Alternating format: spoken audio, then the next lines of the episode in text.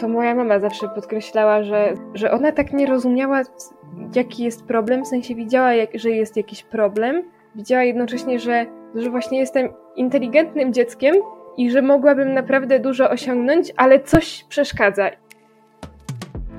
Cześć, nazywam się Ola i mam ADHD. A w tym podcaście rozmawiam z innymi kobietami, choć nie tylko, o naszej neuroróżnorodności, drodze do diagnozy i życiu przed nią i po niej.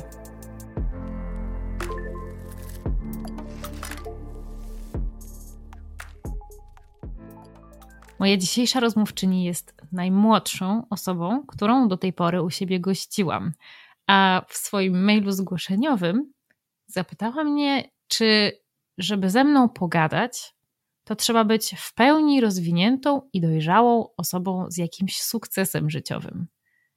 No i oczywiście, że nie, no bo też co to w ogóle niby znaczy. Nina Warden, bo to z nią dzisiaj rozmawiam, ma niespełna 22 lata, a diagnoza DHD od nieco ponad półtora roku. Jak sama napisała, nie ma jeszcze ani pracy, ani dzieci. Studiuje natomiast edukację muzyczną i marzy o założeniu swojej własnej niesystemowej, alternatywnej szkoły. Często tutaj rozmawiamy o dorastaniu z łatką zdolnej, ale leniwej. No, otóż w przypadku Niny nie do końca tak było, bo w jej wspierającym środowisku wszyscy czuli, że coś jest na rzeczy, że to w ogóle nie o to lenistwo chodzi, jej mama, która jest nauczycielką, już od wczesnej młodości Niny podejrzewała u niej ADHD i raczej szukała przyczyny tego, że jej dziecko nie radzi sobie współmiernie do starań. Na pewno pomogła też mała klasa w prywatnej szkole, gdzie nauczyciele mieli czas na nawiązywanie relacji z uczniami i przyglądanie się im z bliska. Chociaż mimo tego wsparcia nie udało się mojej rozmówczyni uniknąć takiej presji poświadczania swojej mądrości i swojego potencjału wynikami w nauce. Natomiast, jak moja rozmówczyni sama słusznie zauważa, ta presja raczej wychodziła od wewnątrz niż z zewnątrz. No i do dziś uruchamia w niej poczucie, że marnuje potencjał, że przecież mogłaby więcej. I domyślam się, że to, co do tej pory powiedziałam, dla wielu z Was brzmi bardzo znajomo. No bo tutaj Cały na biało wjeżdża nasz przyjaciel perfekcjonizm i towarzyszący mu problem ze znalezieniem złotego środka, bo przecież często mamy poczucie, zwłaszcza kiedy coś nas naprawdę bardzo interesuje, że musimy być w tym najlepsze, najlepsi. Do tego stopnia, że czasem, kiedy czujemy, że nie staniemy na wysokości zadania bycia tą najlepszą, tym, tym najlepszym, to wolimy nawet nie podejmować próby a ja sobie myślę, że strasznie trudno jest sprostać tak wysokim wymaganiom, które same, sami sobie stawiamy. No, jeśli chcecie posłuchać mojej rozmowy z Niną, która tak naprawdę jest dopiero u progu swojej dorosłości, jeżeli chcecie się dowiedzieć, na ile historie starszych kobiet z nią rezonują, jeżeli chcecie się dowiedzieć, czy jej historia zarezonuje z wami, no to zostańcie z nami. A ja oczywiście, jak zwykle, chciałabym bardzo serdecznie podziękować wszystkim osobom, które do tej pory zdecydowały się mnie wesprzeć. Jeżeli natomiast chcecie to zrobić, to jest na to kilka sposobów. Możecie wystawić mi ocenę na platformie, na której tego słuchacie, możecie mnie tu zaobserwować, możecie wpaść na moje social media, no i możecie postawić mi wirtualną kawę. Link znajdziecie w opisie tego odcinka. Cześć Nina. Cześć. Powiedz mi, tak od razu. Co sprawiło, że postanowiłaś się zgłosić jako chętna do rozmowy? Bo od razu zaznaczam dla osób, które, które nas słuchają, a którym może, nie wiem, pominęły wstęp, w którym na pewno wspomnę o tym, ile masz lat. Jesteś najmłodszą moją rozmówczynią do tej pory. No, mogę powiedzieć, że. Yy być może trochę właśnie dlatego, że zauważyłam, że tej reprezentacji jeszcze tu nie ma e, i, i stwierdziłam, że, że mogę mieć coś do wniesienia. E, trochę też miałam przez to takie obawy, że no, skoro tu są dziewczyny właśnie, nie wiem, koło trzydziestki albo po trzydziestce, to że jakby nie będę miała tyle do wniesienia, co, co one, ale tak na dobrą sprawę, co to zmienia. Jakby w sensie tak tłumacząc sobie to już jakby e, już dalej, no, że, że, że w zasadzie e, nie, nie warto się porównywać. Wiadomo, że wszyscy to robimy, ale fajnie jest się też na tym łapać, no i jakby rozważając to sobie, tak się złapałam na tym, że hej, jakby po co ty się porównujesz, po prostu spróbuj. Najwyżej jak się okaże, że nie masz nic ciekawego do zaproponowania, to po prostu Ola ci nie odpowie. Ola jest w ogóle strasznie, e, strasznie wolno odpowiada na, maile. I to bez względu na wiek osoby, która pisze i się zgłasza do rozmowy. Także to taki disclaimer dla wszystkich osób, które tego słuchają, mają ochotę do mnie napisać. Um, ale wiesz co, bo ja jestem ciekawa, e, czy w związku z tym, że ty masz tak uśredniając, myślę, mniej więcej jakieś może 10 lat mniej niż e, moje rozmówczynie, czy ty rezonujesz z tym, nie inaczej, czy te historie, które ty słyszysz, rezonują z tobą? Czy ty się odnajdujesz w tych historiach, mimo tej różnicy wieku? Mm, wiesz co, troszkę tak, mm, ale trochę też mam coś takiego, że, że widzę, że jestem na uprzywilejowanej pozycji ze względu na to, że dostałam diagnozę wcześniej i że mogę mhm. sobie spokojnie przejść studia w zasadzie od początku e, z diagnozą e, i jakby świadomym i przyjaznym środowisku. E, więc jakby mhm. mam też takie okno na to, co by było, gdybym tej diagnozy nie dostała. E, być może. Mm, w sensie, gdybym ją dostała później, na przykład. Więc jakby częściowo się odnajduję w tych historiach, wiadomo, zwłaszcza jak dziewczyny opowiadają, nie wiem, o swoich szkolnych czasach czy, czy coś tam e, z takich wcześniejszych. E, trochę jak wchodzą już takie wątki, powiedzmy, około, nie wiem, macierzyńsko-związkowe, to już jestem jak, okej, okay, chętnie posłucham, chętnie się dowiem, jak to będzie. E, no, ale jakby to, to jest na, na zasadzie, że ja się tak po prostu widzę w tym siebie z przyszłości, powiedzmy, nie? Jakby z tą jeszcze, z, to, mm -hmm. z tą mhm. do, dokładką, że ja dostałam tę diagnozę wcześniej i jakby różne rzeczy mogę przejść wcześniej.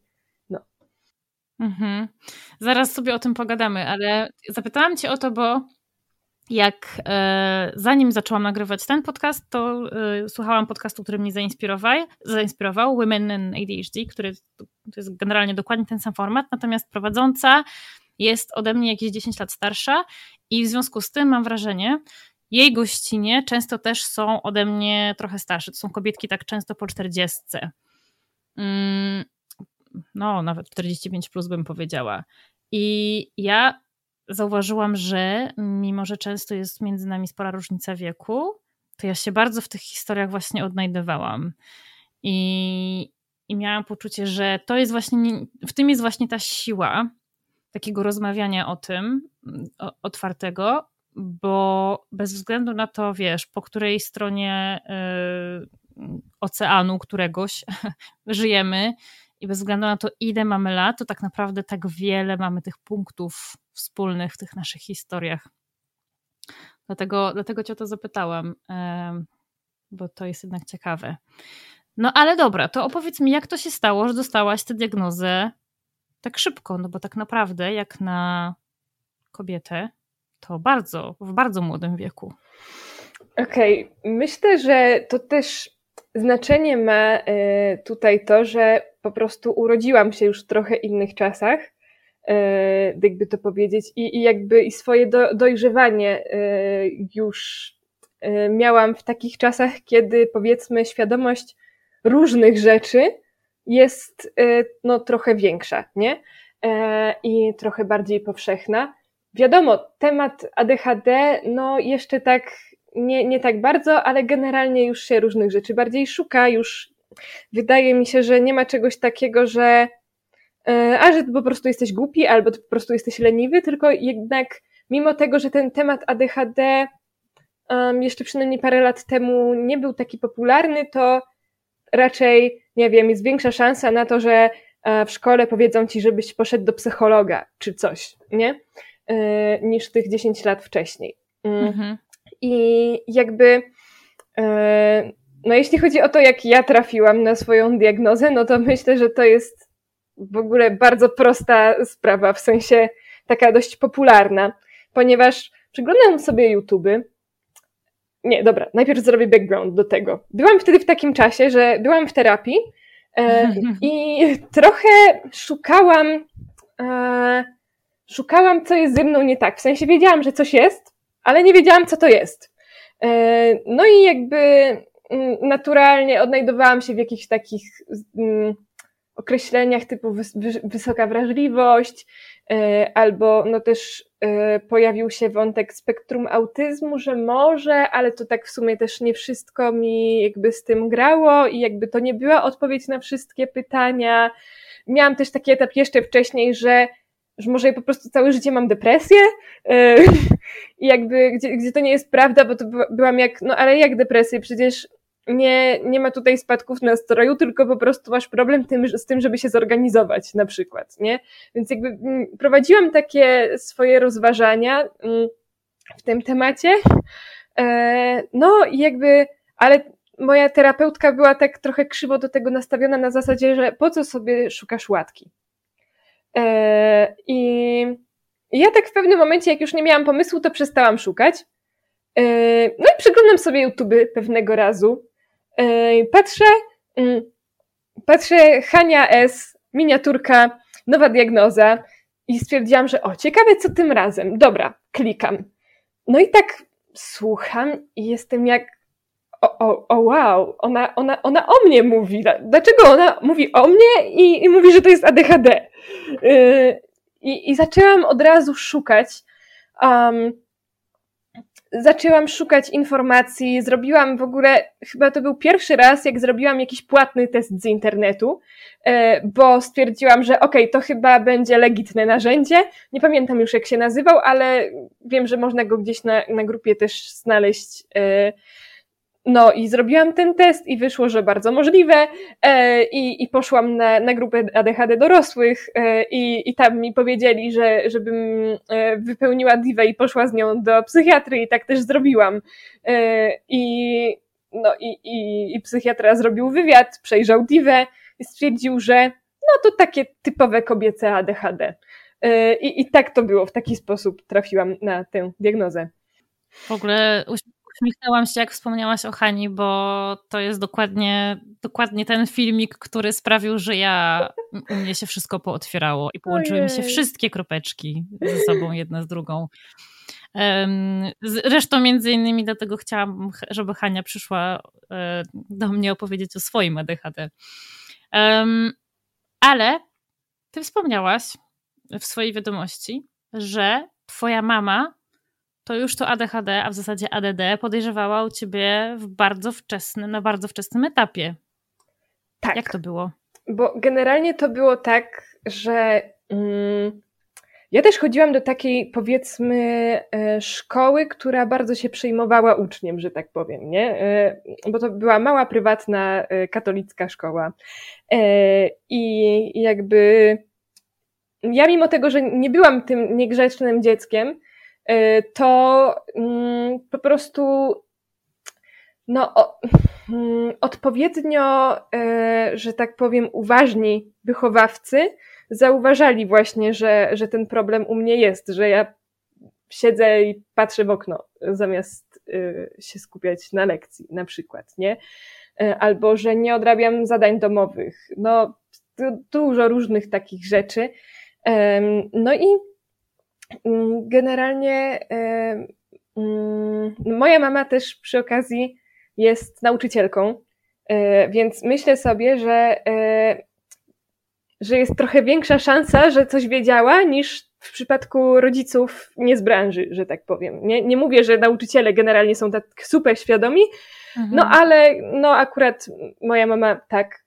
E, I no jakby to był taki czas, że E, nie wiem, no, była też e, ze mną u, mm, u psychologa e, na takich badaniach, nie wiem jak one się nazywają, ale to jeszcze nie były te badania tak jak w poradni psychologiczno-pedagogicznej, bo, bo jakby nie robi się takich mm, w pełnej krasie takim małym dzieciom, no ale więc poszła ze mną do tego psychologa. E, I, i pani psycholog jakby um, ona chyba wtedy powiedziała coś w stylu, tego chyba nawet nie ma w tej opinii, e, ale że, no, że to mogą być tam zaburzenia integracji sensorycznej, czy coś takiego, nie? Okay. Ale że tak naprawdę e, w sensie temat został troszeczkę tak po macoszemu potraktowany, bo e, no mama się spytała, no dobra, a co z tym robić? No i pani psycholog powiedziała, że no, no niby można było chodzić tam na zajęcia, ale no najbliższe są najbliższe są w Poznaniu, a ja jestem z Gorzowa, więc no to generalnie jest kawałek jakby, żeby jeździć tam co tydzień, to naprawdę to jest przedsięwzięcie. Mm. No i, i jakby mama po prostu dalej szukała jakichś sposobów na mnie, ale ten element tego podejrzenia też się pojawił e, jakby z jej strony, że, że to może być ADD. E, no i zapytała się o to chyba um, cioci, która jest e, psychiatrą. No i ona tak jakby ani nie powiedziała jej, że tak, ani że nie, ani co ma z tym zrobić, tylko tak, że no, Nina jest taką marzycielką, nie? I jakby to było takie takie trochę dookoła, tak mm, mam wrażenie, że nie bardzo w tamtym momencie wiedziała, co na to odpowiedzieć. E, no więc jakby mm, w tamtym momencie temat został tak po prostu porzucony. E, no i, tak, tak to właśnie było. Mm, to jaka to byłaś? Co to, było, co to były za rzeczy, które zwracały uwagę i które wskazywałyby, że coś tam może być na rzeczy w takim razie? No, generalnie mm, ja na przykład właśnie siedziałam na lekcji i fizycznie niby byłam obecna, ale tak mentalnie to byłam zupełnie gdzieś indziej. E, I jak nauczyciel, nie wiem, pytał e, mnie o coś z lekcji, to ja byłam jak e, o co chodzi.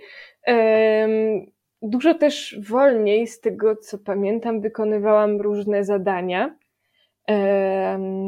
Mhm. I, I po prostu trzeba było ze mną siedzieć dalej na jakichś testach, że wszystkie inne dzieci już skończyły.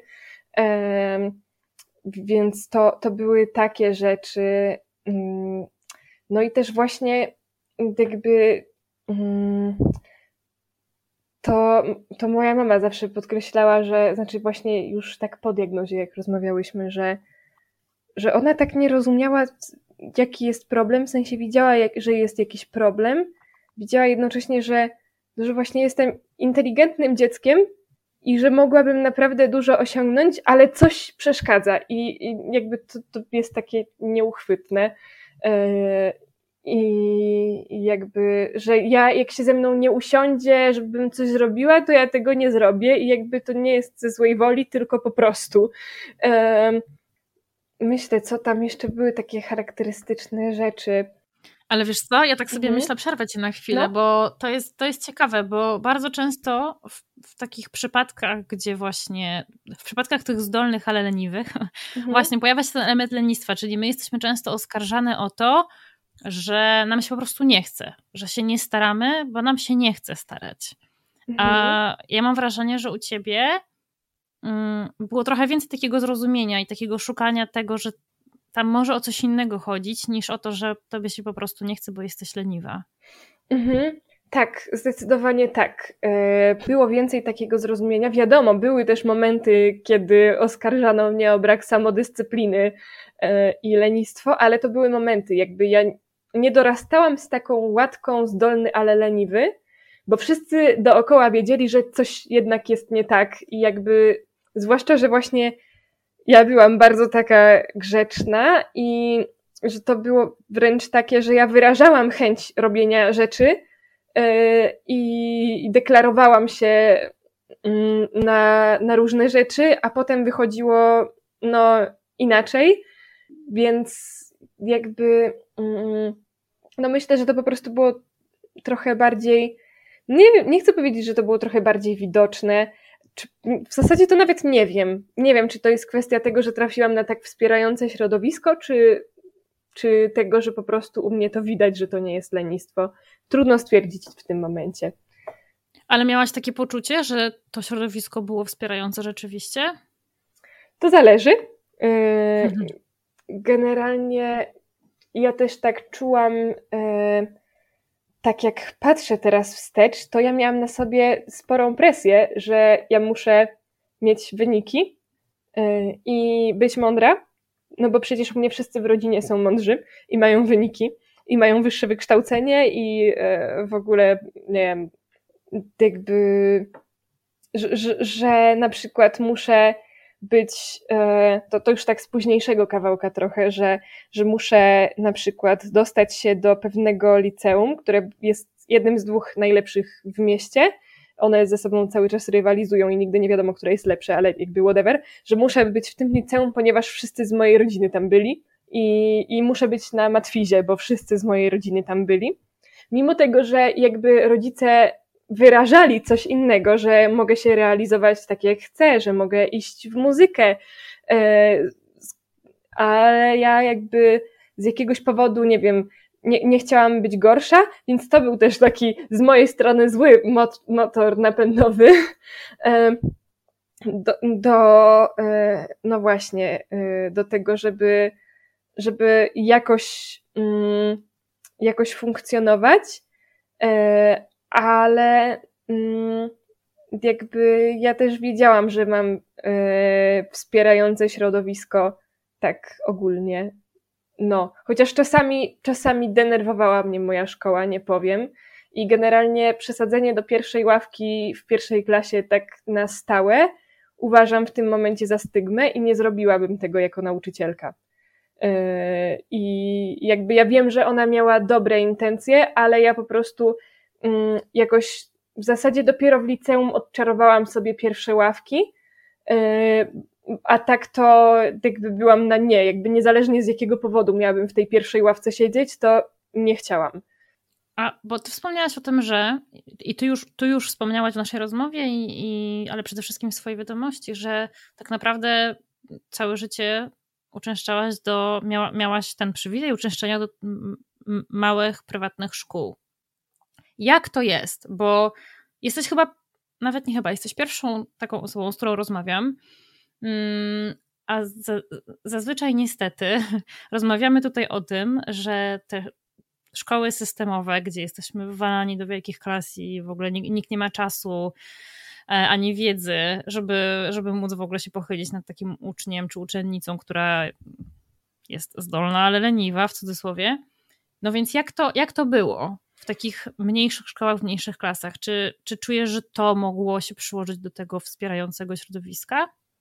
Y, myślę, że tak, że to miało znaczenie i jednocześnie chciałam też zaznaczyć, że moje szkoły, mimo tego, że to szkoły prywatne, są absolutnie szkołami systemowymi. Mhm. E, nie, nie trafiłam w żadne alternatywy. W zasadzie jedyne, czym się różniły te szkoły, to właśnie to, że było nas mniej i że nie mieliśmy dzwonków. Na przykład w podstawówce gimnazjum, w liceum już, już właśnie to, to była szkoła z dzwonkami. E, I jakby to robi różnicę, naprawdę. E, to jest mm, bardzo duża różnica. Jednocześnie chciałam też zaznaczyć, że nie mam takiego doświadczenia w ogóle z odejściem od systemu jako takiego E, I, a, a marzy mi się to generalnie. E, mhm. Jakieś takie inne nurty. E, no i, i jakby może, może kiedyś przyjdzie mi pracować w takiej szkole. Zresztą chciałabym taką założyć, ale jakby nie, nie to chciałam, nie to chciałam mówić. Chciałam mówić coś innego. Chciałam mówić o tym, że że tak, zdecydowanie to e, się przekładało na to, że to było wspierające e, środowisko i że właśnie przez to nauczyciel mógł zauważyć każdego z nas tak naprawdę. I na przykład pamiętam taką sytuację z liceum. Tak, mm, powiem, jak to wyglądało wtedy z mojej perspektywy i jakby dojdziemy o co chodziło. Pod, podchodzi do mnie pani pedagog na korytarzu i pyta się, czy ja bym nie potrzebowała czasu przedłużonego na maturze. Ja byłam jak o matko, skąd pani wie? E, w sensie, zwłaszcza, że serio, no jakby nie, nie miałam z, panią pedagog żadnych rozmów w tym kontekście, nie, miałam wtedy jeszcze diagnozy e, i, i, i właśnie tak byłam zdziwiona, ale byłam, no jak jeszcze jest taka możliwość, no to super. E, ale nie wydaje mi się, no ale i ona była, że no to ja się jeszcze dowiem. E, I byłam jak, okej, okay, ciekawe nie do każdego ta, tak podchodzi, to było typowo do mnie. Yy, może się dowiem o co chodzi, może nie. No i tak potem po jakimś czasie podchodzi drugi raz i mówi, że no niestety nie ma takiej możliwości, jednak, że już jest za późno.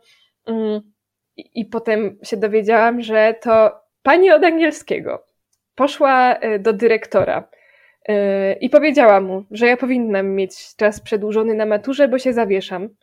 E, i no i po prostu mogę nie zdążyć. Hmm. E, I, I jakby jak ona mi powiedziała, to ja byłam jak o wow, ale, ale miło, nie? W sensie też tak specyficznie, że ona poszła od razu, jakby od razu chciała to załatwiać bez, e, nie wiem, na przykład mm, konsultowania tego ze mną czy coś, a ja to akurat odbieram jako coś pozytywnego, bo, bo też miałam mhm. problem z załatwianiem rzeczy i schodzeniem gdzieś tam, e, więc jakby to też tak no, odbieram jako taką opiekuńczą postawę e, bardziej niż co innego. Mm.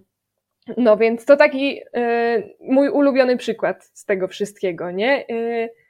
I myślę, że właśnie jak jest mniej osób w klasie, to no nauczyciel po prostu ma szansę znać wszystkich e, i jakby fajnie też, jeśli ma wiedzę, tak ogólnie, nie? W sensie wiedzę też, no, po prostu o, czy o neuroróżnorodności, czy o funkcjonowaniu mózgu w ogóle, ale myślę sobie, że nawet jak u nas nie wszyscy nauczyciele mieli jakąś super wiedzę w tym kontekście, to, to jakby już samo to, że było nas mniej, e, robiło robotę.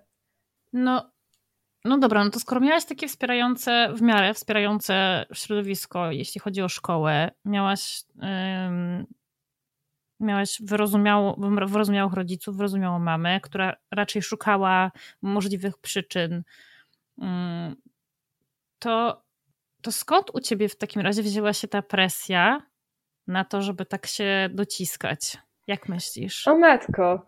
No generalnie mm, myślę sobie, że to jest mm, jak bardzo byśmy nie byli świadomi tak w ogóle i nie mieli świadomego środowiska powiedzmy, to są pewne takie pokoleniowe przekazy, które bardzo trudno jest zwalczyć, y, nawet jeśli się ma tę świadomość, nie? Y, I jakby mam takie przekonanie, że Zwłaszcza tak teraz patrząc na to, coś, coś, coś się dzieje e, w mojej rodzinie, na przykład jak kuzynka e, zdecydowała się kolejny rok nie iść na, na studia i dziadek po prostu jest e, oburzony, że, że jak to, że przecież musi iść na studia.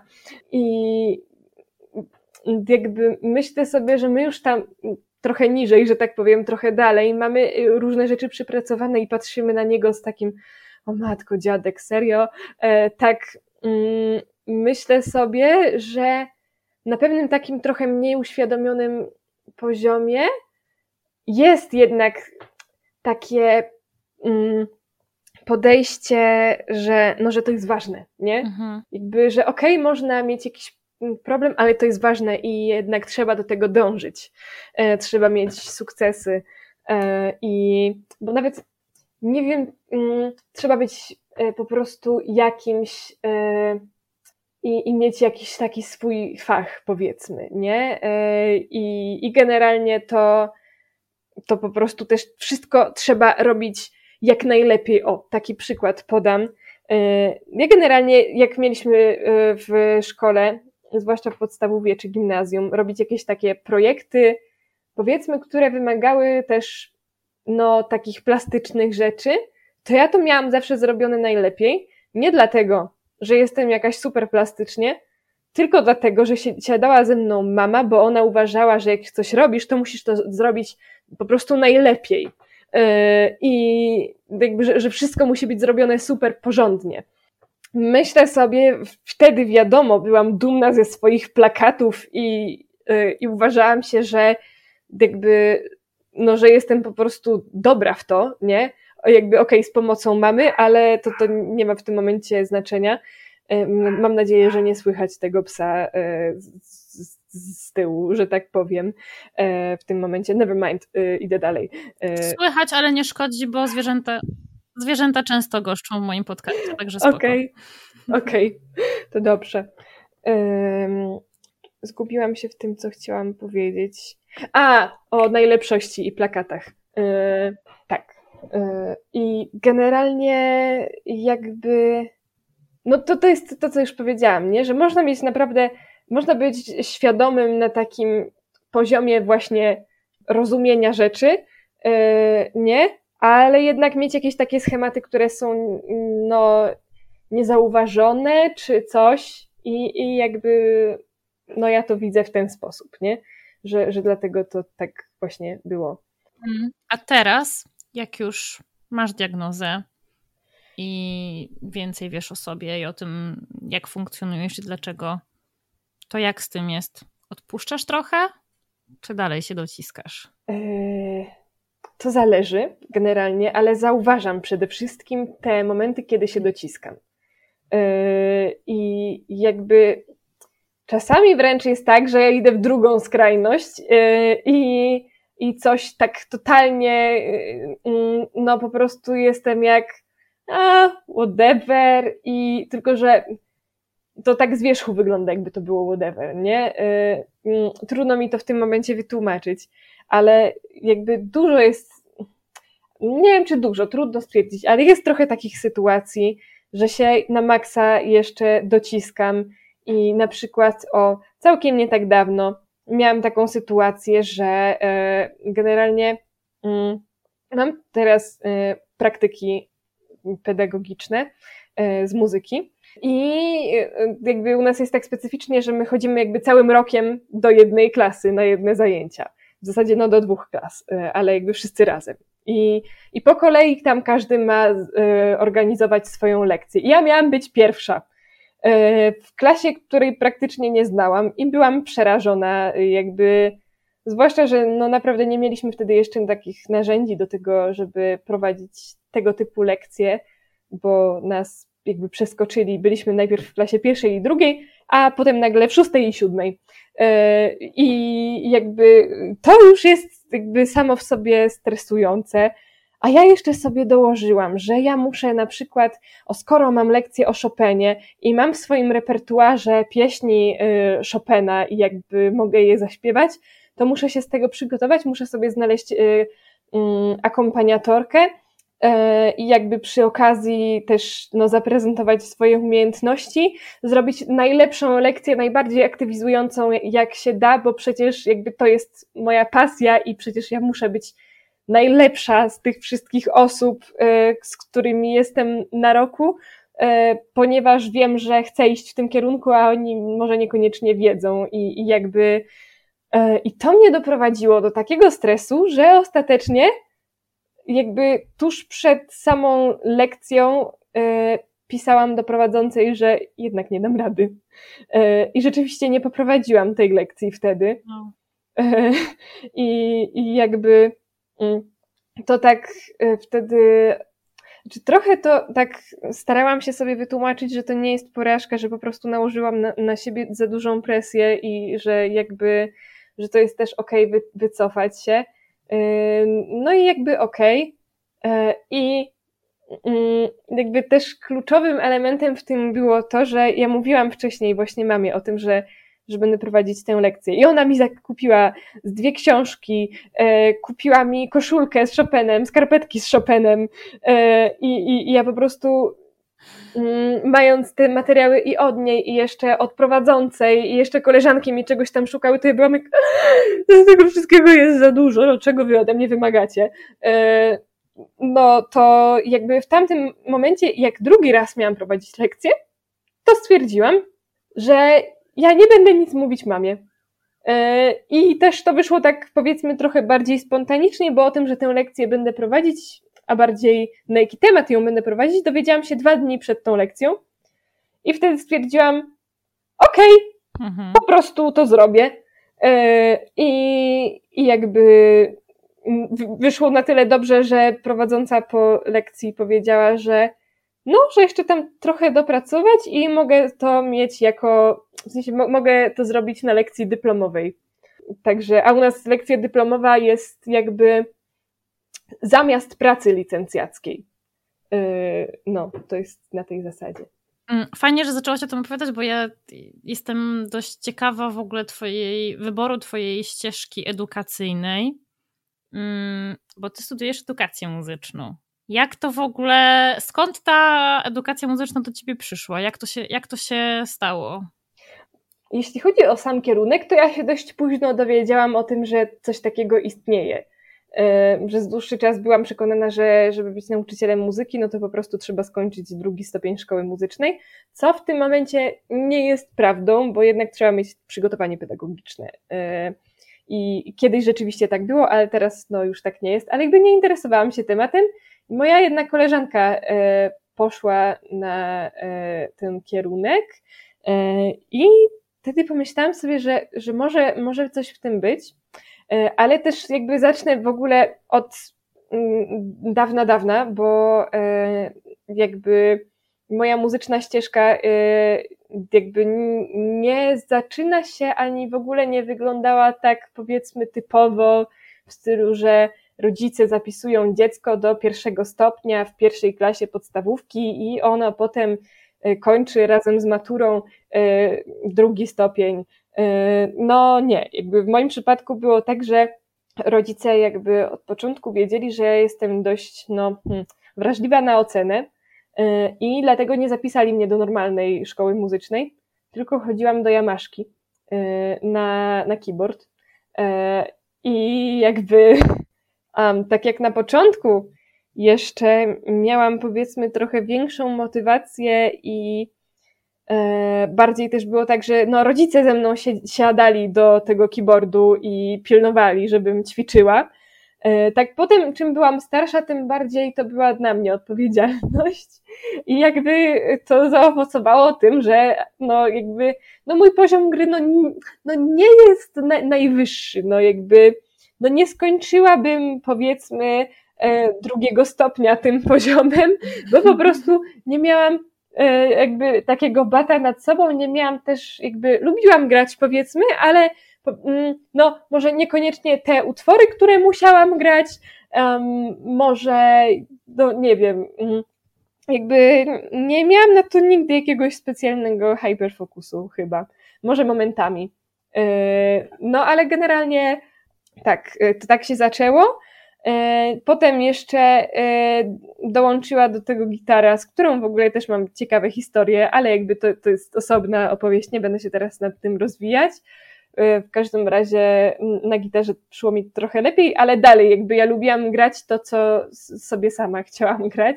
Lubiłam grać akompaniament do tego, jak śpiewałam, a niekoniecznie grać dla samego grania. Więc też tak jakoś to tak, no, zostawiłam te umiejętności na takim poziomie, powiedzmy, na jakim to było dla mnie potrzebne. Nie? I jakby po jakimś czasie dowiedziałam się, że można pójść na śpiew na drugi stopień, nie mając skończonego pierwszego stopnia szkoły muzycznej. I byłam jak, uhu, to jest coś dla mnie generalnie. Śpiewanie jest zdecydowanie lepsze. W sensie, jakby, no ja też od zawsze śpiewałam yy, i po prostu ja to czuwam w tym momencie jako coś takiego, że ja się tym stymulowałam, jakby, nie? Że to jest e, mhm. e, no po prostu takie też ADHDowe w tym przypadku, nie? Totalnie, e, No ale że to śpiewanie wychodziło mi dobrze, no to, to jeszcze jakby było to boostowane przez, e, przez innych. No i tak poszłam na ten śpiew i w sumie, e, w sumie to mi się podobało. I jakby podobało mi się to, że nie muszę ćwiczyć w zasadzie, bo jakoś. Mm, no w sensie naprawdę, no bo to dużo łatwiej wchodzi w głowę, powiedzmy, e, śpiewanie niż granie. Granie jakby wymaga trochę więcej wysiłku intelektualnego i, i jakby ja sobie mogłam, ja sobie ćwiczyłam czasami tak for fun, jak na przykład stałam gdzieś na przystanku i mi się nudziło, e, ale jakby no to właśnie miało taką zaletę, że to nie był taki, no, że nie musiałam tego robić, nie? E, no i tak jakoś wyszło, że, że tę szkołę muzyczną e, skończyłam. Właśnie mm, jeśli chodzi o, o studia, to ja w ogóle dowiedziałam się, powiem w ten sposób, ja dowiedziałam się o swoim ADHD, wydaje mi się, że w trakcie rekrutacji e, albo świeżo po rekrutacji. E, I, i generalnie jak się dowiedziałam o tym, że, że to jest coś takiego, to byłam jak, o wow, super, że poszłam na ten kierunek, e, a nie jakiś inny, powiedzmy, trudniejszy, na jakąś większą uczelnię, gdzie nikt mnie nie zauważy, bo Y, miałam takie poczucie, że wow, ale ja siebie dobrze wyczułam bez tej diagnozy. Y, no. I czujesz, że to był dobry ruch? Y, myślę, że tak. Czasami mam takie poczucie, że marnuję coś. W sensie, że mogłabym więcej, że mm, jakby, że mogłabym oprócz tego kierunku na przykład pójść jeszcze na wokalistykę, E, albo no, na cośkolwiek innego, albo jeszcze pracować, albo no cokolwiek. Znowu mieć mnóstwo zajęć, tak jak za czasów liceum na przykład. E, ale jakby tak na takim świadomym poziomie to myślę sobie, że, e, że tak, że to był mm, dobry wybór. I zostawiam sobie też furtkę na to, że, że być, może, być może zacznę jakiś kolejny kierunek, E, bo w sumie why not? E, no, ale wiadomo, miałam e, kryzys taki, powiedzmy, um, wydaje mi się, że to było jakoś po, po semestrze tym, tym, co był, w sensie po trzecim semestrze studiów, tak, teraz jestem, kończę czwarty. Po trzecim semestrze studiów miałam takie, że już mi się nie chce, ale jakby to nie było to nie było na zasadzie, że, e, że nie chcę tego robić i wiem, że to jest zła ścieżka, tylko po prostu już mi się nie chce, ale stwierdziłam, że okej, okay, byle, do, byle do końca licencjatu, zdobądź te uprawnienia. Ale widzisz siebie jako nauczycielkę? Bo właśnie jakby pytam o to ze względu na to, że tak wspomniałaś o tym, mm, o, tym, o tej takiej zajawce na, na alternatywne szkoły, to jest jakiś taki kierunek, w którym chciałabyś pójść? Totalnie tak. Ja w ogóle mam nadzieję, że teraz, e, że tak powiem, nie zepsuję sobie tego mówiąc to, ale może wręcz to będzie większa motywacja, że e, jakby moim największym marzeniem jest założenie własnej e, alternatywnej szkoły, właśnie po to, żeby stwarzać takie środowisko, które będzie przyjazne po prostu wszystkim mózgom, że tak powiem, E, i żeby stwarzać warunki e, do nauki, e, które no powiedzmy są lepsze niż te tradycyjne i które no jakby mm, powiedzmy, że chociażby częściowo miałam okazję liznąć, ale to jest jakby w ogóle jeszcze nie w pełnej krasie, to jest jakby totalnie y, jeszcze daleko od tego. Y, I no i tak, tak to właśnie jest. Y, generalnie jakby swoją, ta zajawka na szkoły alternatywne, ja bym już tego nie nazwała zajawką w tym momencie, bo to się ciągnie od gimnazjum. W momencie, kiedy mm, moja mama mhm. miała jakieś tam szkolenie i właśnie tam też się pojawił temat szkół demokratycznych. I ja wtedy po prostu się totalnie zapaliłam. To był taki jeden, powiedzmy, z moich większych hyperfokusów, że o wow, szkoły demokratyczne, muszę wiedzieć wszystko na ten temat, żeby potem stworzyć taką też tutaj gdzieś w okolicy.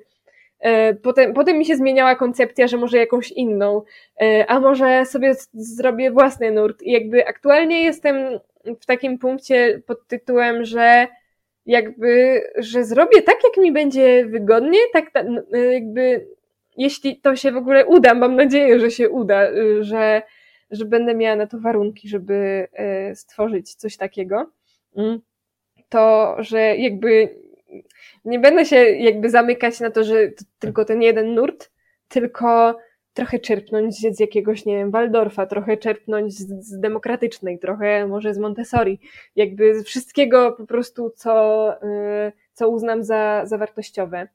Y, no, więc, więc tak, w kontekście, a absolutnie jakby um, miałam w pewnym momencie taki, takie przekonanie, że warto by było, żebym chociaż na chwilę poszła do szkoły tradycyjnej, y, i żebym chociaż miała takie doświadczenie, ale w tym momencie myślę sobie, że nie ma takiej konieczności i jeśli ja nie będę miała takiej konieczności finansowo, to też jakby nic, mm, w sensie nic nie tracę, bo no to jest trudne, myślę, też doświadczenie, y, no, pracować w systemowej szkole. Tak. Tak, myślę, że ja, ja nigdy nie pracowałam. Ja robiłam, um, studiowałam polonistykę, ale nawet przez chwilę nie przyszło, nie przyszło mi do głowy, żeby, żeby uczyć w szkole tego języka polskiego, ale w związku z tym mam, znam osoby, które uczą i wiem, że to jest no, kawał ciężkiej pracy i takie walenie często głową w mur, niestety. No, zwłaszcza właśnie w mhm. szkołach w szkołach, w systemowych, publicznych szkołach? No, dużo też wiadomo zależy od tego, jaki masz przedmiot, bo no, ja jestem córką polonistki, że tak powiem, więc wiem, wiem o co chodzi. E, jakby tylko, że właśnie no, ten polski to jest chyba taki najbardziej też wymagający i czasochłonny i mama mi zawsze mówiła, że e, możesz być nauczycielką, ok, ale nie zostawaj polonistką. E, I ja byłam jak czemu? Przecież ty jesteś. Ale tak teraz widzę po prostu, no ile to ją kosztuje i tak dalej. E, I w kontekście, a, i tak w ogóle w kontekście takim powiedzmy diagnostycznym, to też ma znaczenie, mm, bo e, jakby ja zawsze myślałam jako dziecko, że mama mi mówi, że mam nie zostawać polonistką i, i jakby argumentowała to też w ten sposób, że dlatego, że mam dysortografię. Mm. Ale jakby ja właśnie po diagnozie i też po tym, jak dowiedziałam się, że no ona wprawdzie jakby nie była nigdy w żadnej poradni, bo za ich czasów to nie było takich rzeczy, ale że ona też ma dysortografię, to się jej zapytałam, mamo, hej, jakby czemu mi to odradzasz, skoro ty sama masz dysortografię? To ona powiedziała, że no jakby wiadomo, że chodziło bardziej o tę koncentrację, yy, ale no co ja ci wtedy miałam powiedzieć, jak byłaś dzieckiem? Mm. A wiesz co, chciałabym jeszcze wrócić na chwilę do tematu muzyki, bo tak się zastanawiam. Ja sama w ogóle skończyłam szkołę muzyczną pierwszego stopnia i do dzisiaj strasznie żałuję, że w momencie, kiedy kończyłam tę szkołę, to, to był ten moment, kiedy ja wchodziłam w tę fazę buntu nastoletniego i w związku z tym, że wszyscy mi mówili, że mam talent i że chcieliby, żebym szła dalej, to ja oczywiście powiedziałam, że absolutnie nie ma takiej opcji i że zrobię wszystkim na złość. E, I nie poszłam dalej. I tak naprawdę niemalże z dnia na dzień przestałam grać, a grałam na pianinie. I do dzisiaj bardzo tego żałuję. I tak sobie myślę, że jak będę duża i będę miała duży dom, to kiedyś sobie kupię pianino i będę, będę się uczyć na nim znowu grać. Ale ja tak sobie o tym myślę teraz, że ta muzyka mi bardzo musiała pomagać. W ogóle samo, samo to takie. Mm, to, że miałam dodatkowy obowiązek w postaci szkoły muzycznej poza mhm. szkołą y, normalną, sprawiało, że musiałam być cały czas spięta i miałam bardzo, bardzo wiesz, mhm. napięty plan dnia i tygodnia, więc nic mi się nie rozłaziło, więc tak naprawdę do, dopóki chodziłam do szkoły muzycznej, to jakoś tak tę, moja, moja naukę trzymałam, trzymałam ją w ryzach. E, ale też ta, ta muzyka mi się naprawdę, mam wrażenie, po, pozwalała regulować. Bardzo. I tak jak ty wspomniałaś o tym, że, że, że, że to śpiewanie, czujesz, że coś ci dobrego robi. I o to cię chciałam zapytać. Chciałam, żebyś trochę więcej o tym opowiedziała, bo ja pamiętam, nie wiem, czy tu słuchałaś jednej z pierwszych rozmów, które nagrałam z Kasią Kubot. Kasia o tym opowiadała, bo ona uwielbia śpiewać. Ona mówi, że w jej rodzinie wszyscy się przez muzykę właśnie regulują, a ona ma bardzo neuroatypową rodzinę. Chcesz trochę o tym więcej opowiedzieć? E, mogę, ale też od razu przychodzi mi do głowy taki wątek w tym kontekście, że jak spotykają się dwie neuroatypowości mhm. i jak bardzo to czasami może gryźć się, że tak powiem, bo na przykład, no ja całe życie śpiewam, nie?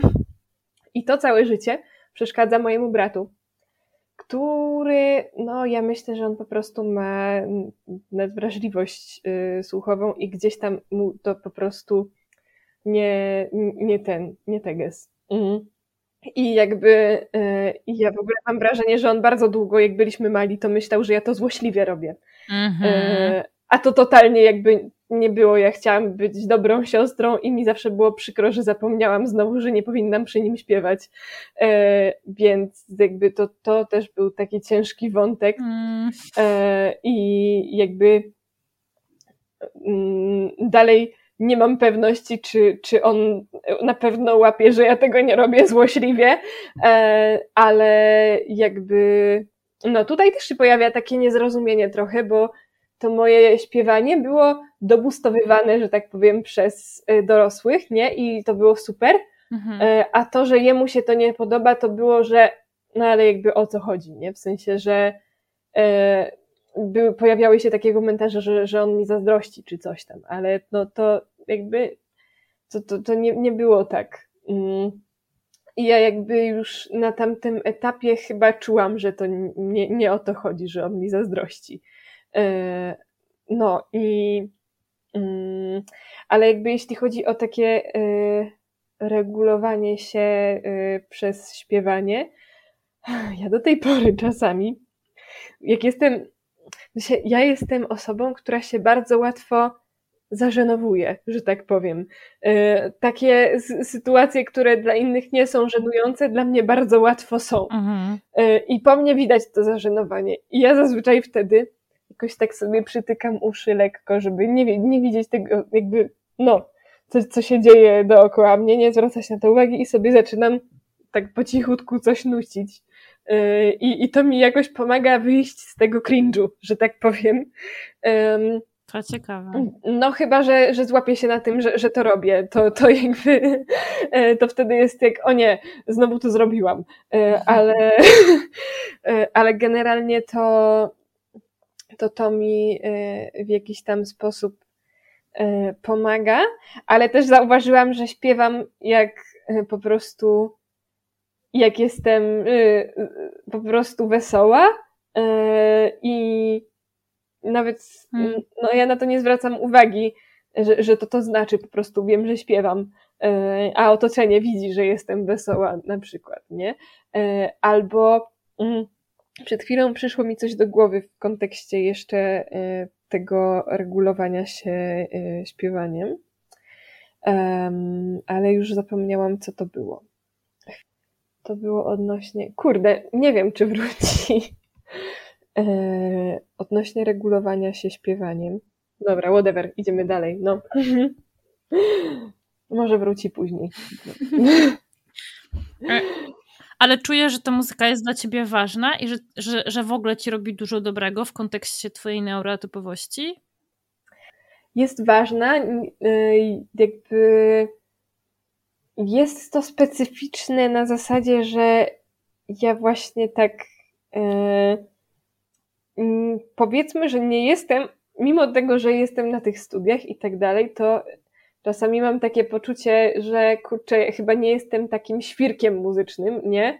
E, na zasadzie, że tak jak mam mhm. E, powiedzmy fioła na punkcie neuroatypowości, mam fioła na punkcie szkół alternatywnych i generalnie pedagogiki, tak ta muzyka jest jako coś, co po prostu umiem, e, lubię śpiewać mm, i e, jakby rzeczywiście sprawia mi to e, radość i, i jakoś tam też jest to otwierające dla mnie, nie? Jak mm, no na przykład mm, na przykład, nie wiem, były jakieś szkolne ogniska czy coś, to ja zawsze miałam ze sobą gitarę i śpiewałam i jakby mimo tego, że generalnie to o, to na przykład Błefista tak to skomentował potem, rozmawiając z moją mamą, że no, że ona taka taka spokojna, w sensie taka wycofana, o, że wycofana i tak dalej, ale jak weźmie gitarę i zacznie śpiewać, to zupełnie inna osoba. E, I ja tak sobie myślę, że to hmm. jestem właśnie wtedy prawdziwa ja, generalnie, e, w takiej wersji hmm. powiedzmy odmaskowanej e, i jakby bardzo mi miło, że ludzie to lubią. No. To jest, to jest mega ciekawe, że, że tak to czujesz, że ta prawdziwa ty to jesteś ty, kiedy gdzieś tam otacza cię muzyka, a nie, a nie ta codzienna ty. No, w sensie wiadomo, że to, to też jestem ja, ale to jest taka wersja druga, nie? E, mhm. Jakby, że to, to jest taka, powiedzmy, wersja beta, e, trochę mniej pełna, e, nie? Trochę, trochę taka, e, no, nie wiem jak to dobrze określić, ale no to, to właśnie tak jak powiedziałam, e, a właśnie jak, mm, jak zaczynam robić e, rzeczy muzycznie, to to, to jest ta wersja, e, no, że tak powiem, pod tytułem gramy w otwarte karty. No i, i mhm. tak. I jeszcze myślę też, że śpiew klasyczny w ogóle to bardzo mocno dobustował E, bo no, też miałam przez bycie wycofaną osobą, też myślę, to było jedno z drugim powiązane, że byłam taka do środka i ten głos też miałam taki niezagłośny, mhm. E, a jakby śpiew klasyczny naprawdę pokazał mi, że to jest nieprawda, e, że, że ja się potrafię wydrzeć i, i, i jakby i to jeszcze brzmi jakoś, to no, nie jest wcale darcie się, tylko po prostu mhm. pełny głos. No, mm, to tak.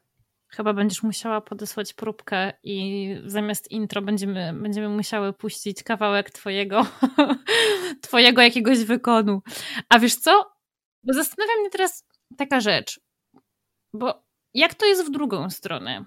Czy czujesz, że ADHD wpływa albo wpływało jakoś na Twoją edukację muzyczną?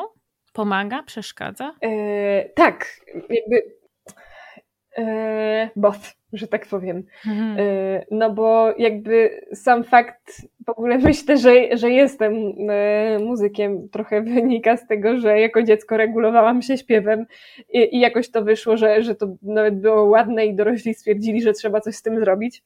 E, więc jakby to to, E, ale generalnie to hmm, no właśnie e, chociażby to, że nie gram jakoś super na tych instrumentach, że to jest taki no bardzo podstawowy poziom, mm, to jest takie, mhm.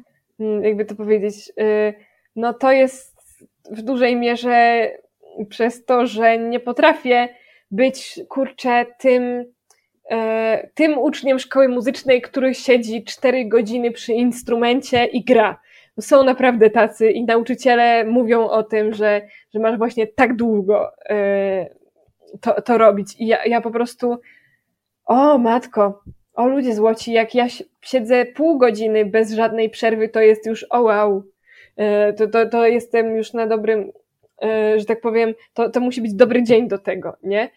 Żeby tak bez rozproszenia się albo bez tego, bez zaczęcia grania zupełnie czegoś no, niezwiązanego, że tak powiem, e, z tym, co teraz powinnam ćwiczyć, czy cokolwiek. E, no to tak, mm, to, to jest takie ciężkie.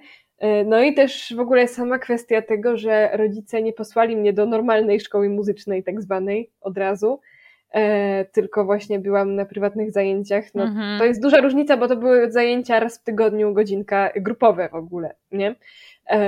I mhm jakby myślę, że że być może gdybym była neurotypowa, ale miała te zdolności muzyczne takie, jakie mam, to no, trafiłabym do normalnej szkoły muzycznej e, i, i być może, nie wiem, świetnie bym teraz grała na e, fortepianie, e, a no, jakby mm, tak się składa, że tak nie jest i, i jakby nie widzę trochę szansy na to, żeby to się mogło jakoś zmienić, chyba że jakimś cudem nagle złapałabym hiperfokus. E, ale to bardziej, bardziej wtedy chodzi o jakiś jeden konkretny utwór, tak mam wrażenie, jakby, bo ja nie mówię, że nigdy nie miałam e, mhm. hiperfokusu na granie. To, to się momentami zdarza, ale to jest właśnie takie, że u, podoba mi się ten utwór, będę go teraz maltretować. I to jest tak jak ze śpiewaniem, czy tak jak z słuchaniem właśnie, że potrafię słuchać właśnie jednej piosenki na zapętleniu przez kurczę tydzień, potem ewentualnie dołożyć drugą, żeby ich, ich słuchać na zmianę, y, to jakby z graniem miałam, y, mam totalnie tak samo, y, że jak mi się ten jeden utwór wgra, że tak powiem, to ja go potem gram. No i, i jakby i fajnie, no mam z tego fan, ale jakby to nie jest takie rozwijające niż jakbym po prostu grała różne rzeczy yy, i uczyła się nowych utworów, a nie grała cały czas jeden ulubiony. No. Fajnie, że wspomniałaś o tym słuchaniu jednego kawałka na zapętleniu, bo ja mam tak całe życie i moim wielkim bólem, problemem jest to, że po takiej no nie wiem, bo to różnie, różnie to, to trwa. Mam wrażenie, że z wiekiem coraz krót, krótsze są te, te momenty, kiedy hypuję jakiś jeden konkretny kawałek. Potem nie mogę, nie mogę go słuchać już absolutnie. Tak mam też z całymi albumami, że po prostu będę męczyć jeden album non-stop przez, nie wiem, przez, przez tydzień albo przez miesiąc, a potem nie mogę go miesiącami słuchać, bo aż robi mi się niedobrze na samą myśl o tym. Mam, mam wrażenie, że znam każdą nutę na pamięć i po prostu już nie jestem w stanie tego więcej przesłuchać. Też tak masz? Trochę tak, ale powiem ci, że jakby, że ja potem do tego po latach na przykład wracam i znowu łapię y, y, hyperfokus tak. na ten jeden kawałek na przykład, nie? Jakby i znowu do pożygu y, go słucham. Więc jakby fajne jest to, że to nie jest na wieczność, że tak powiem, nie?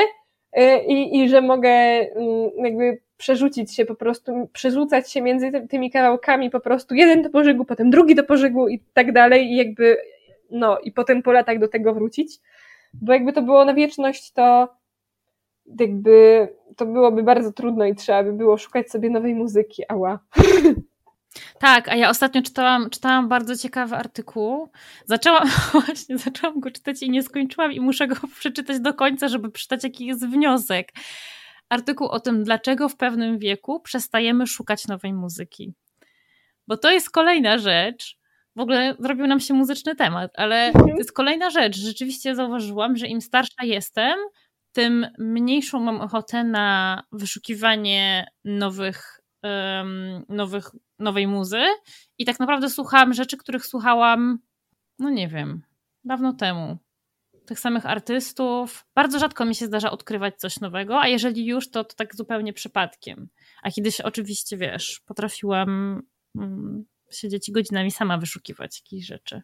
Hmm, to bardzo ciekawe, ale powiem Ci, że ja mam trochę coś takiego, że ja chyba nigdy specjalnie mm, okej, okay, dobra, poza fazą na piosenki harcerskie, jak miałam hyperfokus na harcerstwo w ogóle, ale tak jakby poza tym elementem, to nie miałam czegoś takiego, żebym specjalnie wyszukiwała. E, to raczej było tak, że nie wiem, jak byłam młodsza, no to rodzice kupowali mi płytę i ja miałam na tej płycie powiedzmy dwie swoje ulubione piosenki, reszta mogła nie istnieć.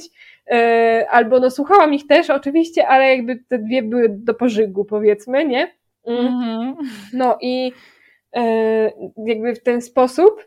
E, I tak naprawdę, mm, nawet jak już byłam starsza, to wydaje mi się, że ja nie, nie, nie, nie, szukałam, nie szukałam tak aktywnie, tylko ewentualnie mogło być tak, że gdzieś usłyszałam tę piosenkę i mi się spodobała i chcę ją posłuchać jeszcze raz. E, I wtedy przez przypadek odkrywam na przykład Kwiat Jabłoni, który jest aktualnie moim ulubionym zespołem. E, no, to tak dla przykładu, nie? Ale jakby nie, nie kojarzę, żebym kiedyś tak rzeczywiście, okej, okay, poza piosenkami harcerskimi, e, wyszukiwała Dobra, to o co chodzi z tym harcerstwem? Bo to jest w ogóle mega ciekawe. Jesteś chyba pierwszą osobą, którą osobiście znam, która była, która była zajawiona na harcerstwo. Okej, okay, a niesamowite. No powiem ci, że mm, o co chodzi z tym harcerstwem? W ogóle, dobra, zacznę może od tego, jak ja się tam znalazłam, bo to było naprawdę bekowe moim zdaniem e, i bardzo adechadowe, e, ponieważ e, był nabór u nas e, w szkole, przyszły e, harcerki no, namawiać do dołączenia do swojej drużyny. No i jakby zbiórka była w sobotę o 10, więc ja stwierdziłam, że nie ma szansy żebym ja w sobotę o 10 gdzieś szła. E, no i tak moje koleżanki poszły, ja nie, bo mi się nie chciało. E, no ale tak po jakimś czasie one stwierdziły, że należy mnie wyciągnąć. Ja w ogóle najpierw się z nimi umówiłam tak trochę z grzeczności, że tak powiem, no dobra, no pójdę. A potem o tym zapomniałam. A potem dzwoni do mnie e, jedna z nich, że za 10 minut e, jej tata będzie pod moim domem i że mam schodzić zaraz. A ja byłam w ogóle, ja spałam jeszcze, e, więc tak, to, to, to było piękne i, e, i w ogóle trochę czułam się jak rebel, bo wydawało mi się, że nie powiedziałam mamie o tym, że idę na tę zbiórkę, a mama mi potem powiedziała, że mówiłam. Także no, to, to tak było i to było w czwartej klasie podstawówki. No, ale jakby, więc poszłam z grzeczności, a stwierdziłam po prostu, że wow, że to jest tak bardzo mój świat. Może od razu, nie od samego e, takiego samiuszkiego początku, na początku po prostu chodziłam, bo fajnie, ale potem po prostu, jak zobaczyłam, że to ma całą swoją strukturę, historię e, i tak dalej, to po prostu byłam totalnie jakby. Ja to uważam za swój taki pierwszy większy hyperfocus. Mhm. I no naprawdę było tak, że ja dla harcerstwa czasami zawalałam e, rzeczy, e, w sensie niecelowo oczywiście i jakby ja miałam wolę, żeby, nie wiem, żeby być zawsze przygotowana świetnie na lekcje czy coś, ale jakby to po prostu czasami było silniejsze ode mnie, bo to było coś, co uwielbiałam e, i, jakby do tego stopnia, że no ja nie tylko chodziłam na te zbiórki, czy jeździłam na te wyjazdy, e, ale no też e, po prostu byłam zajawiona na takim poziomie, że że rodzice to w pewnym momencie zaakceptowali i na przykład dostałam na imieniny w prezencie jakiś tam poradnik harcerski czy koszulkę z no, jakby ZHR, czyli Związek Harcerstwa Rzeczypospolitej, no generalnie i to był najlepszy prezent w ogóle, jaki mi mogli wtedy dać, ale mm, jakby to też w całym tym harcerzowaniu e, moje ADHD, że tak powiem, przejawia się e, różnymi rzeczami, a w zasadzie przejawiało. Na przykład, mm, mimo tej całej swojej zajawki, miałam problem z tym, żeby e, w harcerstwie funkcjonuje coś takiego jak stopnie. I to się zdobywa jakby, mm, to jest na takiej zasadzie, że tam masz, idziesz, masz jakiegoś opiekuna, e, razem z tym opiekunem rozpisujecie zadania na stopień, no i tam są jakieś kryteria, które trzeba spełnić i według tych kryteriów się rozpisuje te zadania. No i generalnie te stopnie E, w zależności od tego, który, e, który to jest, e, ale no to trwają, tak powiedzmy, realizacja ich powinna trwać, nie wiem, od roku do półtora, no może maksymalnie dwóch lat. A ja swój drugi stopień realizowałam przez 4 lata. I, i jakby to, to, to już naprawdę było dla mnie dekowe, że, że to osiągnę, osiągało takie rekordy, bo nie znałam chyba nikogo w swoim środowisku, kto miałby taki rekord. Ale to jest bardzo ciekawe, że, że z jednej strony miałaś zajawkę na harcerstwo i, i hiperfokus, a z drugiej strony, mimo, mimo tego hiperfokusu, trochę przeciągnęłaś sprawę. No tak, bo to generalnie jest tak, że jakby ja miałam też, e, tak powiem, moje wąskie e, zainteresowania charakteryzują się tym, że są często bardzo wąskie. I jakby to nie chodziło na przykład o to, że jakby, że całe harcerstwo mnie tak zajawkuje, tylko jakieś jego konkretne elementy. E, I, a stopień jakby zawierał w sobie wszystko, jakby, żeby z każdej dziedziny tego harcerstwa, że tak powiem, coś tam mieć, nie wiem, coś z historii harcerstwa, coś e, z, mm, nie wiem, e, z technik harcerskich, typu tam, nie wiem, no, czy ogniska, czy jakieś, czy budowanie, czy coś, coś z, nie wiem, z takich domowych obowiązków, coś, jakby tak naprawdę to jest bardzo szeroka dziedzina, bym powiedziała, nie? I e, jakby jednym z moich większych problemów było to, że na przykład w zadaniach miałam, żeby co tydzień prasować. Ja chyba tego nigdy nie zrobiłam. E, po prostu drużynowa już w pewnym momencie po prostu drużynowa już w pewnym momencie przyklepała mi to, stwierdzając, że jakby okej, okay, teraz mamy jakieś tam inne kryteria i, i to się już tam, no, liczy, nie? E, a co czujesz, to harcerstwo ci dawało, ale właśnie w kontekście tej twojej adechadowości? Mm, no właśnie, e, to było coś takiego, w czym się mogłam mm, realizować e, i jakby o jak, zwłaszcza jak już prowadziłam własny zastęp, mm, albo jak jeszcze prowadziłam zastęp z przyjaciółką. Generalnie dość szybko zostałyśmy awansowane, bo obie miałyśmy hyperfocus i dużo wiedziałyśmy e, i jakby po prostu pojawiałyśmy się na wszelkich możliwych zaangażowaniach, które mogą być, więc no jakby szybko zdobyłyśmy doświadczenie, więc no po prostu wszystko to szybko poszło.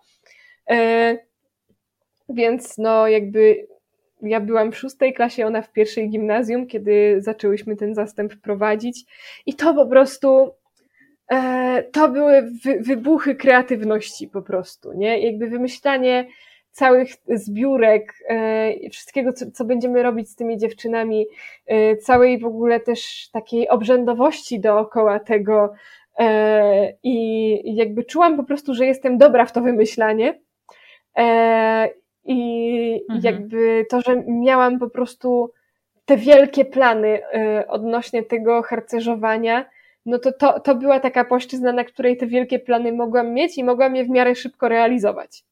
Y, bo jakby już miałam na czym, nie? Y, a już w ogóle jakby pełnia tego to się okazała, jak już zostałam zastępową, Bycie zastępową było problematyczne pod pewnymi względami również przez ADHD, e, ale mm, na przykład, no nie wiem, stworzyłam cały cykl zbiórek w oparciu o e, prawo harcerskie i jakby przez cały rok e, już mia miałam jakby od razu całą strategię na cały rok jakby i um, no całą tematykę po prostu i, i, i dużo różnych pomysłów, które mogłam e, od razu realizować.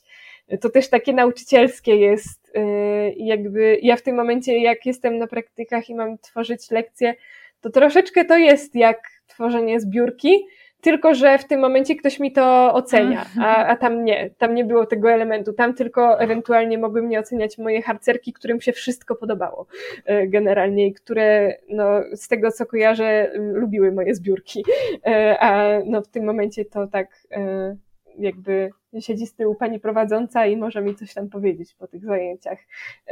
No ale jakby whatever, nie, nie o tym chciałam w tym momencie.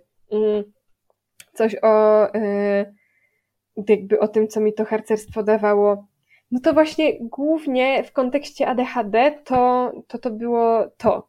Yy, nie, że, że ja mogłam naprawdę dużo rzeczy tam wymyślać, mogłam tę swoją kreatywność po prostu wkładać w coś yy, i, i to było przydatne dla kogoś. Mm, a jestem ciekawa takiej rzeczy, bo jakby trochę wracam do tego, o czym rozmawiałyśmy na mhm. początku. W związku z tym, że ty dostałaś te diagnozę w miarę, znaczy to nadal jest późna diagnoza, umówmy się, bo już byłaś dorosłą mhm. osobą, ale w miarę wcześnie jak na, jak na kobietę. Czy czujesz, że to cię uchroniło w pewnym sensie przed niektórymi sytuacjami, przed jakimiś, nie wiem, mm, zaburzeniami współ, współwystępującymi? Czy czujesz, czy czujesz, że jakby jesteś trochę szczęściarą w związku z tym? Czy, na, czy, Trochę czy, tak. Czy, czy nadal mimo wszystko masz wrażenie, że, że jednak, kurde, to, to jednak było późno i mimo wszystko ucierpiałaś na tym? Generalnie both. Y, jakby bo to jest jednocześnie, jednocześnie, że super, że wcześniej y, jakby niż to się standardowo dzieje, nie? Mm. Ale z drugiej strony widzę, że, e, że naprawdę mm, jakby, znaczy, jak miałam, jak byłam po diagnozie, to miałam takie wyraźne po prostu pretensje do otoczenia, że dlaczego nikt nic wcześniej mi nie powiedział. E, że przecież Hmm. Że tyle rzeczy mogło być inaczej, yy, gdybym tę diagnozę miała. Jakby wiadomo, to yy, i tak jestem w komfortowej sytuacji, że miałam mimo wszystko wspierające środowisko yy, i że mm, tak jak sobie myślę, to nie wiem, ile by ta diagnoza zmieniła, nie? No może, może w szkole trochę rzeczywiście, tak. Y, I, I nawet w tym harcerstwie, które jakby tak opowiedziałam je z tej pozytywnej strony w tym momencie, ale to, to jest takie na dwoje babka wróżyła, że tak powiem w moim przypadku i ja aktualnie mhm. Jakby cieszę się, że, że mam już ten czas za sobą w sumie, bo to było e, no też pod pewnymi względami przez ADHD, czy przez ADHD. Jakby przy moim ADHD to nie, nie jest taka prosta sprawa jak, e, jak u neurotypowych, nie? Czy tam prowadzenie zastępu, czy, czy w ogóle ogarnianie czegoś e, tak, na taką większą grupę. No i, i jakby w momencie, kiedy miałabym tę wiedzę, kiedy moje otoczenie miałoby tę wiedzę, to nawet jakby po pierwsze mm, zastanawiam się, czy ja bym te funkcje dostała w ogóle, czy ktoś by mnie na to wsadził, wiedząc, że, że są takie problemy. E, a Mm, ale po drugie, że okej, okay, może być może bym nie wsadził, bo jakby jednak no, e, no nie, nie, nie wszyscy definiują ludzi przez ich diagnozy, że tak powiem, i, i jakby skreślają, więc może, może po prostu bym była trochę łagodniej, e, łagodniejsza dla siebie i łagodniej trochę traktowana przez innych. Więc to jest takie hmm. both. Jakby jednocześnie cieszę się, że, że tak mm, że to nie dostałam tej diagnozy tak późno, no ale mm, też fajniej by było jeszcze wcześniej. No, to tak. Mhm. Chcę Cię zapytać o to, o co zazwyczaj pytam moje rozmówczynie na koniec, mm, bo jestem ciekawa Twojej perspektywy. A z, Zauważyłam, że ostatnio trochę zapomniałam o tym pytaniu.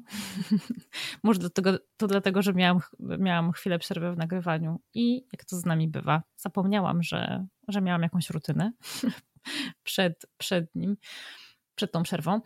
Um, powiedz mi, co ty byś chciała, żeby ludzie wiedzieli o neuroróżnorodności? No właśnie, jako taka trochę młodsza adechadówka. Hmm. Co ja bym chciała, żeby ludzie wiedzieli o neuroróżnorodności? E, że nie każdy tak ma. Naprawdę. I że to, że jakby, że czyjeś, że um, czyjś problem ze zmotywowaniem się do czegoś może być mniejszy, a czyjś większy i żebyśmy trochę mniej się porównywali względem tego i jakby um, żeby uznawać po prostu coś takiego, że jak ktoś ci coś mówi, że ma z tym problem, to żeby jakby ludzie przyjmowali to, że tak, że, że tak może być, a nie negowali. E, I ja tak naprawdę nie potrzebuję, żeby ludzie wiedzieli, na czym dokładnie polega ADHD, czy coś innego, jakaś inna neuroatypowość. Mi wystarczy, żeby ludzie po prostu żeby była taka przestrzeń na to, żeby mówić o swoich trudnościach i żeby ludzie przyjmowali to, że a, ty tak masz, okej. Okay. I jakby, żeby te mm, nazwy, żeby one nawet nie były konieczne. Tylko po prostu, żeby, mhm. no, tak. Super. E, Nina, ja Ci dziękuję bardzo za to, że zgłosiłaś się do mnie i że chciałaś powiedzieć swoją historię. Jestem bardzo ciekawa, jak to będzie w drugą stronę. Czy te kobiety po trzydziestce, które będą tego słuchać, czy, czy one odnajdą się w tobie i w twojej historii? Czy one słuchając twojej, twojej opowieści pomyślą sobie, ha, to jestem ja z przeszłości?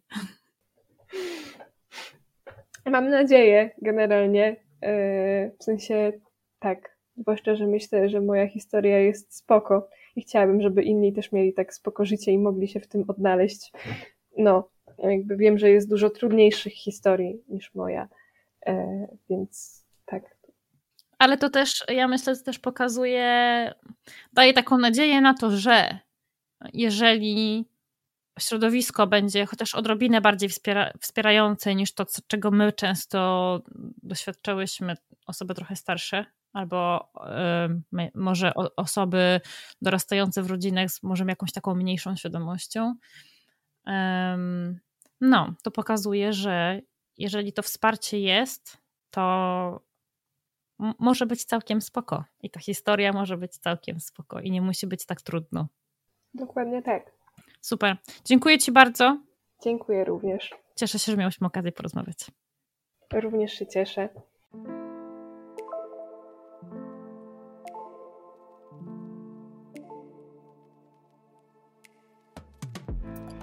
Wielkie dzięki za wysłuchanie tego odcinka. I oczywiście Spotify, YouTube czy TikTok nie powinny być wyznacznikami diagnozy. Ale jeśli to, o czym tutaj rozmawiałyśmy, brzmi dla ciebie podejrzanie znajomo, to mam nadzieję, że zaopiekujesz się sobą i wykonasz pierwszy krok w kierunku pójścia po pomoc, bo każda z nas na to zasługuje.